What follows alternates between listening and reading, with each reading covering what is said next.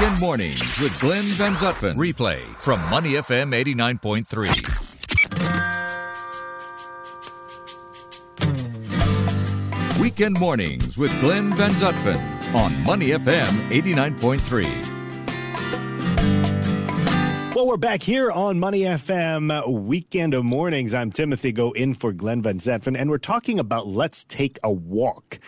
Let's Take a Walk. Let me tell you about it uh, very briefly. It's organized by a group of volunteers from Rally, Singapore, who uh, had this conviction to pay it forward through adventure. And instead of me talking about what this is about, by the way, this is to fund a race as well for the Rare Disorder Society, or RDSS, in Singapore. I have with me today Jasmine Lee, Program Manager for RDSS, and also To Po Ju, or PJ as he wants to be known, the co-chair of Let's Take a Walk. And uh, all right, who should we ask this first? How about you, PJ? What is Let's Take a Walk about? Okay, so Let's Take a Walk is an endurance event that is uh, held in Singapore.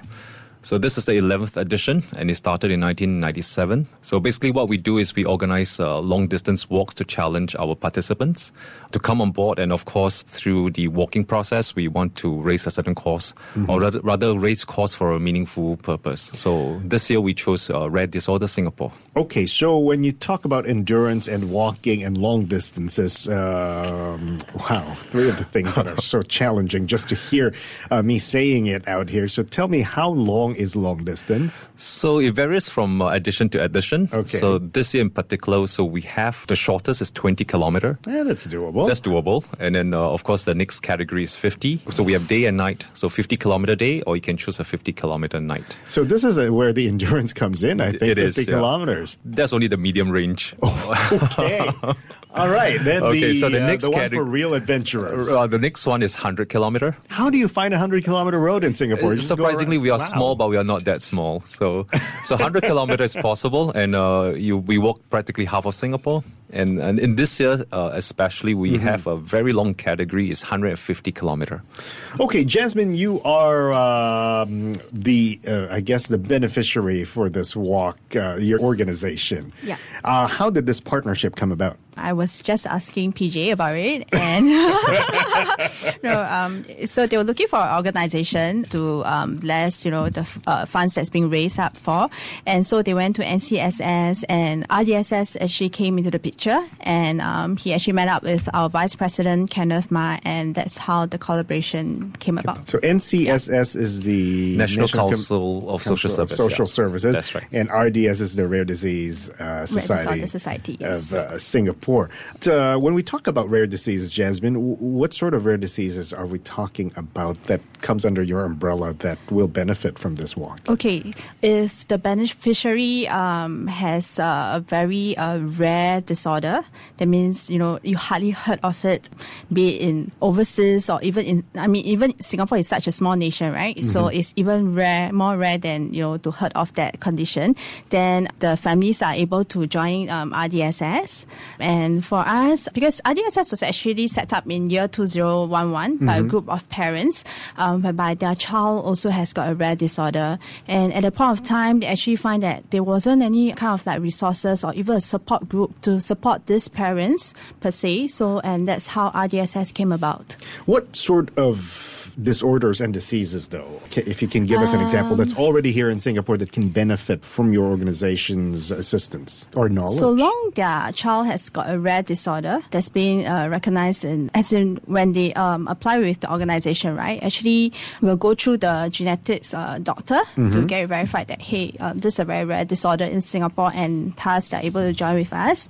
And I mean, to name a few diseases, um, it'll be like for Mr. Kenneth Ma, uh, who's the founder of RDSS, her daughter actually has got Pompe disease, whereby there, uh, there's a lack of a certain uh, enzyme in her. Mm-hmm. She actually requires like a weekly infusion to keep her alive. And yeah, and maybe like for Sarah's case, who's my daughter. Sarah's your daughter, yeah, okay. Um, she doesn't have a known diagnosis. So for her, there's no treatment per se. Mm-hmm. Um, but for her, what we can do is to give her the therapies uh, to help her to improve her quality of but life. What, what condition does Sarah have? If- what if you- condition uh, that she has. you- Maybe I can tell share you uh, share with you a bit a little bit more about Sarah. Okay. When she was born, uh, she was born with this very soft husky cries, and uh, there's this term that came. I was on the operation theater because Mm-hmm. I was like, yeah.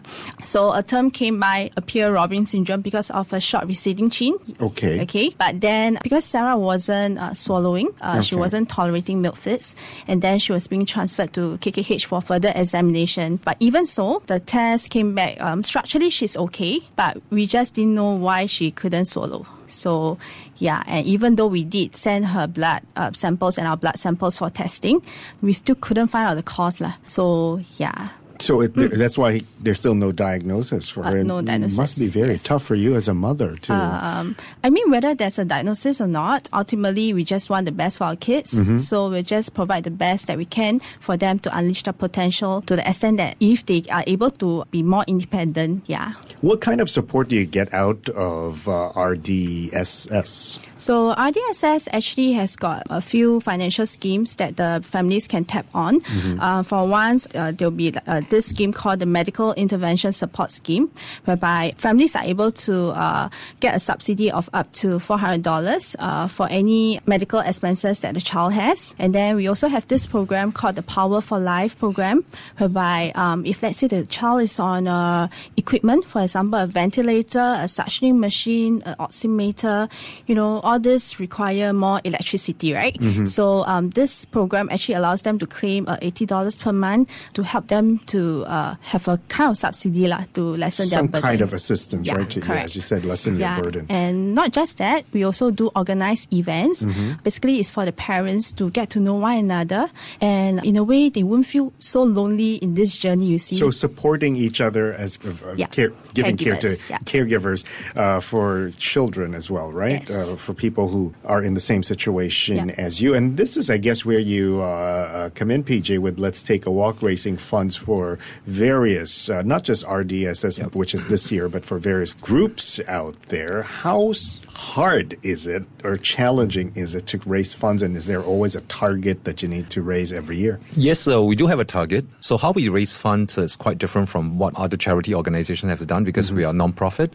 So basically what we do as Rally Society or Rally Singapore is we will organize this walk. Uh, we collect registration fees. And uh, we will spend less than 15% of what we collected to organize the walk. Okay. Then the rest will go to the charity uh, Okay. that we adopt. So Let's Take a Walk is really entirely powered by volunteers. We run on, on voluntary basis, uh, whether manning checkpoints, organizing the walk, and uh, we get like kind donors and sponsors. Uh, whether you know people giving out free bananas uh, when uh, when the participants are walking. In fact, last edition we have this guy. Uh, he started to fry free eggs for, for people who walk past him. Uh, and Fried eggs. Fried eggs, yeah, and just Which offer to anyone. good for endurance, right? It is. It is. So a lot of things are all ground up, powered from from individuals, uh, and then we become a, a, a social cause, and people start to enjoy walks. This is how we organized it, and uh, basically this is how we fundraise. And of course, how challenging is it? It is to get participants to come on board. It's not easy. Uh, our target for this year is two thousand participants. Uh, That's a lot. It's a lot, yeah. But last edition was about 1,005. Currently, we are only at 1,002. Uh, And so this we, is happening in November. November, There's but- still plenty of time. but the closing date ends this coming Saturday. So Oh. we have about a week for people to sign up. So you need 700 more, 800 more. About 800 more. Okay. So we would like the listeners, you know, to Guys, come. if you're listening, it's not that hard. It's a walk. It's 20 kilometers. It's the That's right. shortest walk. Yeah. I, even I can do that, I think. I That's think. I'm not sure. But do you require people who participate to also raise funds uh, to be able to take part? Because there are some organizations who do runs and things. I'm not sure if it's uh, that that's the case in Singapore. yeah, be- because it's entirely depends on individual. So what we will encourage our participants or walkers to do is they can pledge the donations on their own Mm-hmm. amongst their friends. So typically, what people would do is, uh, you know, they will pledge through their friends. Like every kilometer they complete, you know, they can donate X dollar. So say, for example, I'm going to do 150 this year. Mm-hmm. I will try and get my friends around me to say, okay, every kilometer I complete, you pledge like a dollar. So by the time if I finish 150, my friends will pledge 150 dollars. Okay. And then this will go to the ch- to, to the charity to RDSS. Yeah. So you leave it up to each participant to We come do. up with their own uh, program Programs, scheme yeah, to that's to raise their own That's funds. right. And over the last 10th edition, I think there are a core group of people, uh, and they do have people uh, coming on board to do such fundraising. So it's it's getting common. Okay. For those of us uninitiated with endurance and running and walking, and especially in this kind of weather, That's maybe you should ease this off and explain to us how it's like out there with humidity and possibly rain or heat. Yeah. Just to encourage us to join. For a start, if this is the first time you're walking, I would encourage you to do a shorter distance, say 20 kilometer. I think 50, to be honest, is, is doable. Even though you're not physically active, 50 kilometer on the long distance walk is still doable. Uh, we do have checkpoints along the way, and uh, at the checkpoints, we do have uh, volunteers to give out, uh, you know, hopefully goodies and you know encourage one another.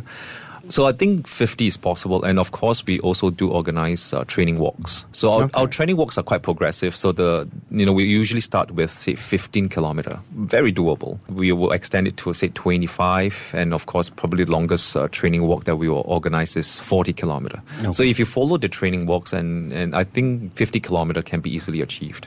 You're listening there to uh, PJ To. He is with Let's Take a Walk, an organization uh, that, um, well, Let's Take a Walk is the name of the event. The organization Rally Singapore organizing endurance walking events, 20 kilometers, 50 kilometers, 100 kilometers to raise funds for various uh, organizations that need those uh, uh, money. Uh, and this year it's going to uh, Rare Disorder Society of Singapore.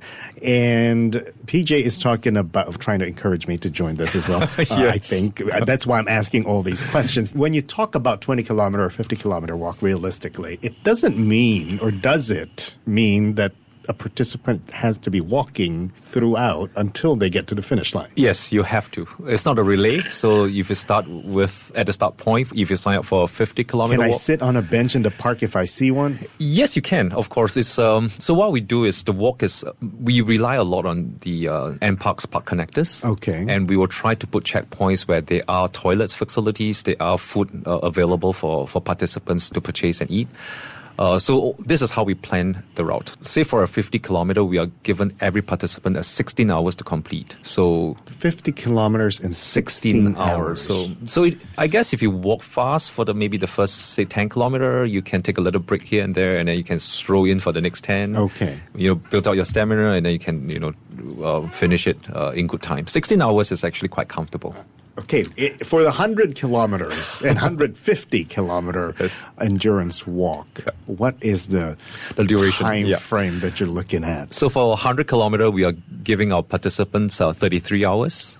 So it's about a it's a day, day and a half. half. We can take a nap if you want. You can do that. Yeah. So most people will do it between two to four. They'll take like a couple of hours and still complete in time. When you talk about taking uh, this break, Yeah. can we go home and shower, and or, or do we have to take a break only at okay, a checkpoint? So the rule that we put in is if let's say you finish at checkpoint, uh, you, you want to take a break at checkpoint C, you go back home, and if you want to restart, you have to go back to checkpoint Mm-hmm. That's very C. encouraging. So It is, you it is. can go back You, you do can go back, but as long you manage within the opening and out, the closing hours of the checkpoints. and if you don't finish, then what happens?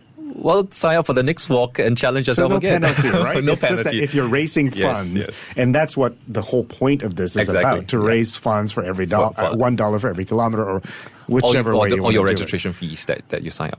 It, goes into the to charity. Okay, but more importantly is also that fund that you're raising on Yeah, your yeah. own to help the help. charity of your choice. Of, of uh, course, for Let's. Take a Walk event, I think uh, the funds that we raise, uh, you know, to be honest, it's not astronomical. Mm-hmm. Uh, but I think it's the awareness that we want to create as well uh, through talk shows like this, Right. uh, through uh, articles that, that we share. So I think it's the awareness that we also want to create. It's good to know that there are groups out there who are doing their own to, to raise funds, especially for rare diseases that we would not have otherwise heard of if not for Let's Take a Walk and um, uh, raising funds for you this year. But are there other uh, organizations out there, uh, Jasmine, raising funds for your association? We do have um, other organizations that come to us to say that um, they want to help us to raise funds. And I mean, recently there's been a fund that's been set up by the government, uh, which is the Rare Disease Fund.